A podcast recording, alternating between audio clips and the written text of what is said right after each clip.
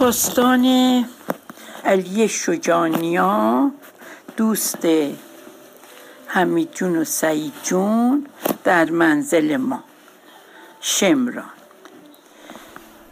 یه روزی بچه ها تابستون که همین با هم بودن و بازی می‌کردن و موتور علی موتور علی شجانیام اونجا بود و همشون دوازده یازده این سنا بودن.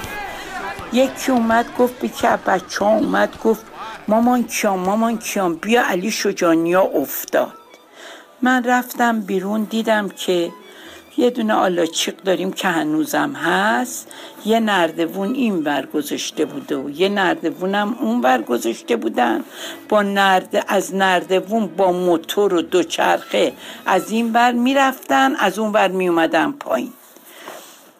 بعد این که رفته بوده اون بالا از دوچرخه نمی‌دونم یا ام موتور درست نفهمیدم از کدوم یکیش. افتاده بوده و علای این سولاخ سولاخی ها افتاده بود پایین. سرش خورده بود به سنگ و رنگ نداشت و دور از جون. دیگه اصلا مثل بیهوش و باهوش بود. ما اینو بغلش کرد آقا باغبون و ورش داشتیم. بردیمش رضا پهلوی.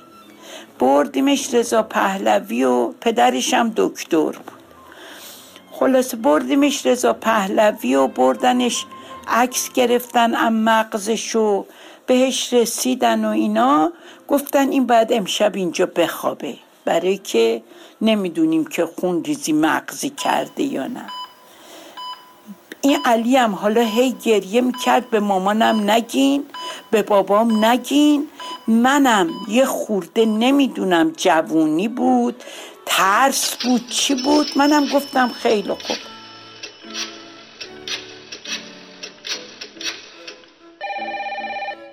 اصلی تلفن کردیم به مامانش.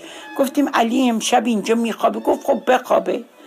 عیبی نداره بخواب این امشب اونجا بیمارستان بود و ما تا ساعت هشت و نه پلوش بودیم و اومدیم خونه ولی اون خدا می‌دونی که تا صبح من چشمامم رو هم نرفت. از ناراحتی و نمی‌دونستم حالا صبح چی میشه و اینا. خلاصه صبح که شد امیر آقا که رفت پشدیم رفتیم بیمارستان. پشدیم رفتیم بیمارستان و گفتن نه الحمدلله خونریزی مغزی نکرده ولی این باید دو سه روز استراحت کنه. یعنی بدو بدو نکنه چون سرش همش گیج می‌رفت و ناراحت بود. گفتن دو سه رو باید بدو بدو نکنه. ما اینو آوردیم خونه و یه سوپ درست کردیم و خوابوندیمش و اینا.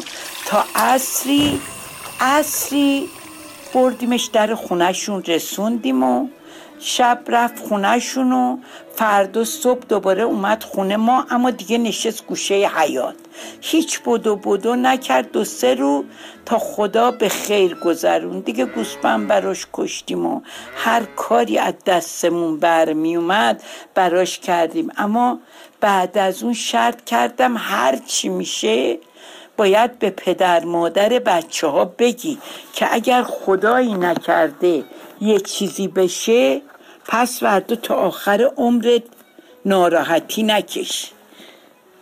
قصه ما به سر رسید.